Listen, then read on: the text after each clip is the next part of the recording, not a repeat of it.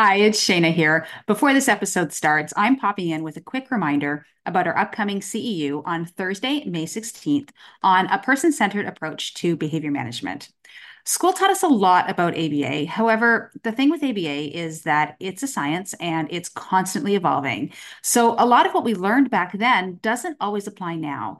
Today, we want to use a person centered approach to behavior management. Um, but what does that look like? And how can our learners still make progress in this kind of approach? So join us live on Thursday, May 16th at 12 p.m. Eastern Time as Shira discusses how to use a person centered approach to behavior management with your learners. This CEU is presented by our very own Shira Karpel.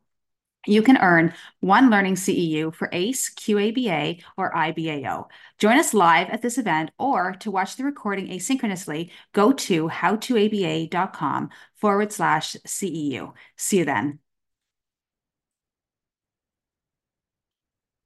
Hi, I'm Shira Karpel. And I'm Shayna Gaunt, and we're board certified behavior analysts. At How to ABA, we provide practical resources, community, and support to ABA professionals. In each episode of our podcast, we will be having real conversations with real people sharing real stories about ABA. We'll share relevant strategies and actionable tips that will make us all better ABA practitioners. It's the ABA content you need that you're not going to learn in a textbook. Most BCBAs are not taught how to supervise others, but are just instead thrown into that role. And as soon as we get that certificate as a BCBA, we're expected to supervise ABA programs and staff members and parents. So, what steps should we take when we're supervising ABA programs? So I was 26 years old when I started supervising ABA programs. And I couldn't believe, first of all, that people let me supervise BCBA programs at 26 years old. You know, I had experience, but, you know, I really did have imposter syndrome. You know, many times I was talking to parents who were 10 years older than me, and I was telling them things that, you know, parenting things and i wasn't a parent. I was 26 i was barely more than a kid myself. Um, and uh, i really did feel like oh my gosh am i doing it right? And uh, you know i was one of the first bcbas in ontario let alone canada. And i had you know a few people as mentors, but they weren't BCBAs at the time because it was so new. Um, so it was really hard to look to somebody else to say, Hey, can you help me? So it was really establishing my own path and saying, oh, I think I'm doing this right. Um, so, you know, what do we do as BCBAs, whether we're newly minted or, you know, been in the field for a while? How do we supervise ABA programs? So, what is supervision? What does that mean? So any kid who's getting, you know, ABA programs means that they need a certain amount of supervision from a BCBA. So the person who's implementing the programs might be an RBT or a paraprofessional. And so BCBA needs to come in and update the programs, do some training, um, just kind of analyze that data and assess any one of those things that a BCBA would be qualified to do. So that means that you have likely scheduled supervision visits with any client, the clients that you're supervising. So what do those visits look like?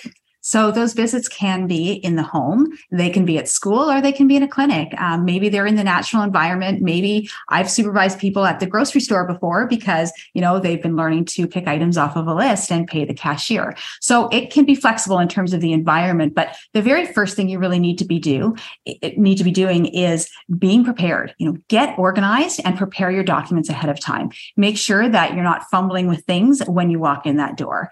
Um, so really, just making sure that you know you've got whether it's paper and pencil if you're out in the community you don't need your laptop there or mm-hmm. you know maybe it's an ipad maybe it's a phone maybe it's something but anything that you're going to be using to document your session make sure you've got that and also make sure that you've got clients data especially if it's something like behavior data, for example. Sometimes I'll ask for that in advance because I know that when I come there, they want the solution and they want that, you know, magic wand. And so sometimes asking for that data in advance, means that you can prepare some solutions or some potential solutions to propose during your supervision.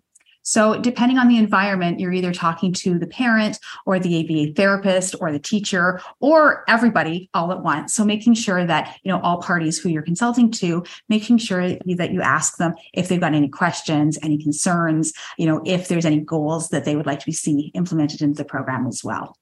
And if you took good notes last time on how the meeting went, then The next thing you would do is follow up from the last time, from the previous supervision. If there was anything that needed to be followed up on, anything you want to check in on, any suggestions that you made that you want to, you know, see how it's going, was progress made. Um, so definitely start with follow ups from last time. If I'm watching an ABA therapist, I typically say, it's okay. Relax. I'm not here to judge you. I'm not here to grade you. Um, I'm not watching you. I'm watching the program. I'm probably watching the ABA therapist as well. Um, but really, I'm there to update the program. And that's what I try and tell therapists. So, you know, just as, you know, us as ABA therapists, we pair with the kids we're working with, we really want to make sure that we're pairing with, you know, parents, teachers, therapists, etc. Um, if it is, like I said, the ABA therapist, making them feel comfortable and saying, you know, look at, I'm just here to watch the programs and see if they're going okay. So please show off your child, right? Show off the really great things that, you know, this person is doing. Um, show off some really, you know, great things that, you know, you, I, I didn't see last time. Um, also show me, are there any things that you want to problem solve? Like show me some programs that aren't going so well so that I can look at that. And something that I think makes the therapist feel more comfortable is when you're building that relationship, offer to jump in. Like, don't be afraid to get in there and demonstrate some of the programs, even just interact with the client and play with them. Um, don't just be the person who's like standing at the side watching with a computer. You know, you want to be the person that's involved in that experience. And I think that really does help to put everyone at ease and to feel like, you know, we're all on the same team here. Um, the next thing you're going to want to do is look at the data look at the data on their programs, on their skill acquisition programs, on their targets, on their behavior data. Um, try to look at those graphs. And what you're doing there is kind of a little bit of detective work like what is working, what's not working, why might it not be working? I remember once going into a client and like the data just kept stalling and the data were moving nowhere. And, you know, it was a couple of visits of this and we were, you know, kind of like getting worried like, why isn't this child progressing? Maybe he's not learning these skills. And then what we did is we looked at the frequency of how often the programs were being run, not just the child's data, but we have a checkoff list of how often programs are being run, with the goal being that they're run every session. But sometimes not all programs are run every session. And so what we did was we figured out that the reason this child wasn't making progress is because for some reason the programs weren't being run often enough. And so that was a really great solution to be able to look at not just the data on the programs, but you know the big picture as to why might these things be happening so you're doing a lot of like problem solving and detective work as to like what is working and what's not working and as I'm looking at these data, I'm also saying, okay, here's a program that may not be, you know, working properly. We need to problem solve this. Show me the program. I don't want to just see the data. I want to see how the program's implemented because oftentimes I can pick up subtle differences when I see the program being run.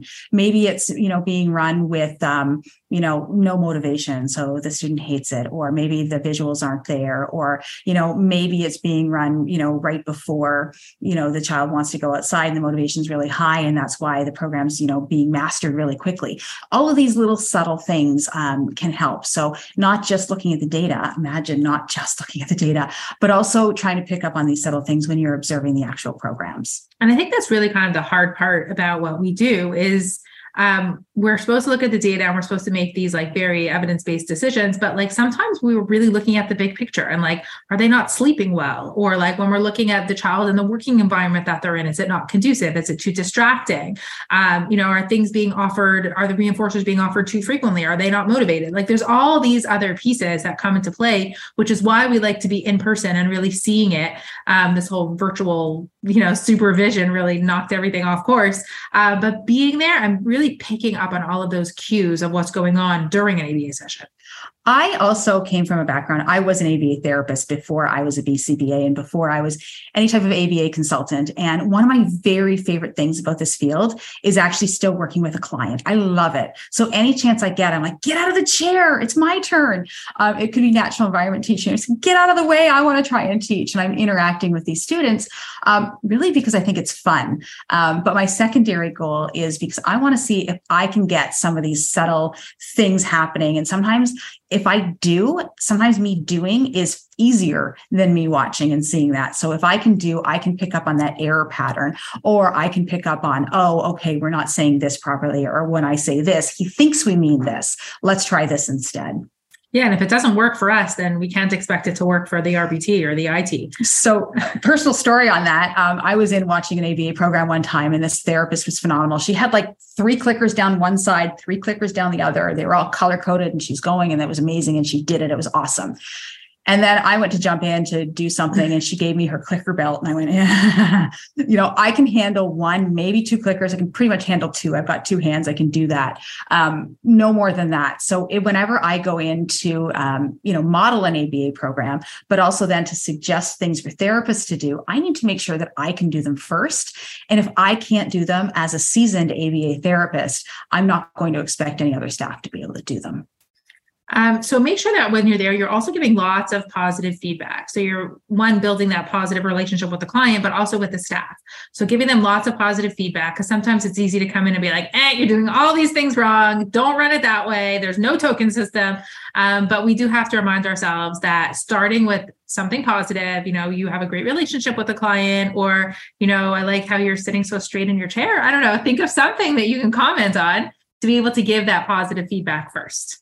Yeah, for sure. Um, and, you know, we've all been taught the BST model, but what does that actually mean? You know, the BST model really is, you know, making sure that you're providing a rationale for the program. So the reason this program is in place is because blah, blah, blah, blah, blah, you know, providing instructions around the actual program. Here's how to do the program. Here's what these teaching steps mean. Here's what the next three steps look like.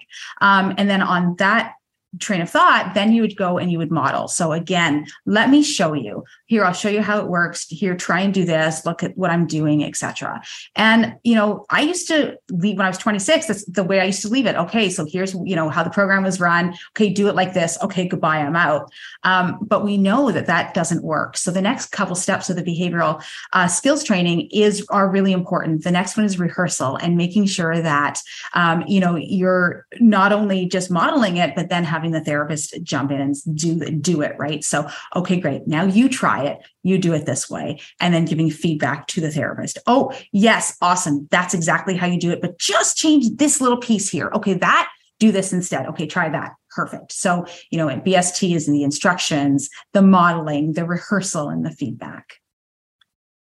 So then you're going to make sure that everyone's aware of any of the changes or any of the suggestions that you're making, um, any new things that you're putting in place, or any changes that need to be made. And so making sure that you're reviewing that with the staff, with the RBT, and also with the parents and the caregivers and any other stakeholder who's invested in that. Um, something that I like to do is to follow up with with a summary email. I think that that's a really good way of putting everything in writing and making sure that everybody's cc'd who needs to be on that email and everybody's really hearing the same message because you can have multiple conversations with different people and kind of summarizing it all into one message um, and letting everybody involved know like this is what we discussed this is what my plan is or suggestion going forward this is what the you know how well they're progressing um, and then making some plans for the future Absolutely. And, you know, all of these notes and any type of graphs you're updating, et cetera, need to be done in a fairly timely manner. Um, you know, I've had supervision sessions where, you know, as a therapist, you know, somebody comes in and, you know, gives suggestions and says, okay, we'll change this program.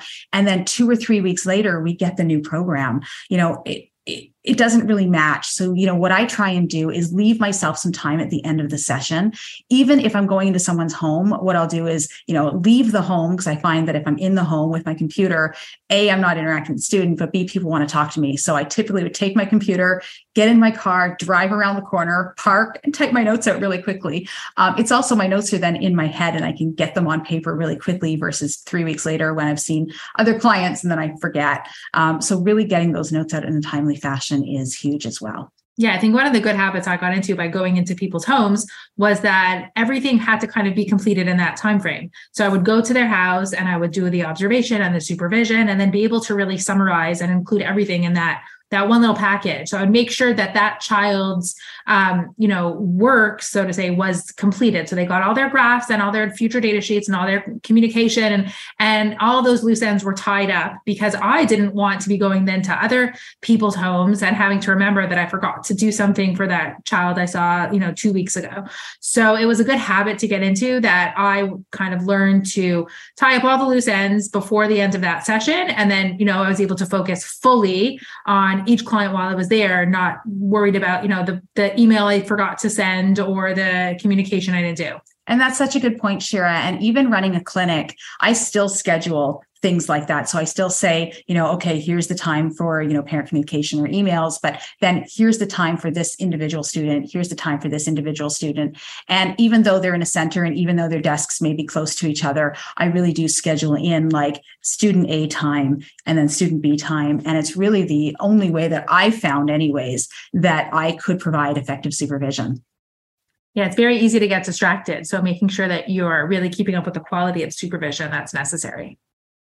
So, in summary, we really did discuss, um, you know, how you would supervise an ABA session, and that would be, you know, going in and talking to all parties involved, you know, talking to parents, caregivers, uh, teachers, therapists, etc. Um, you know, pairing yourself a little bit and um, really looking at the data, supervising, observing the programs, you know, giving some feedback, updating things, and then getting notes out in a timely fashion.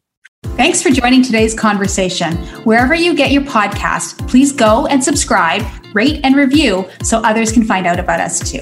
For more from How to ABA, including free resources and ABA materials, visit our blog at howtoaba.com and make sure that you're following us on social media for more practical tips and updates.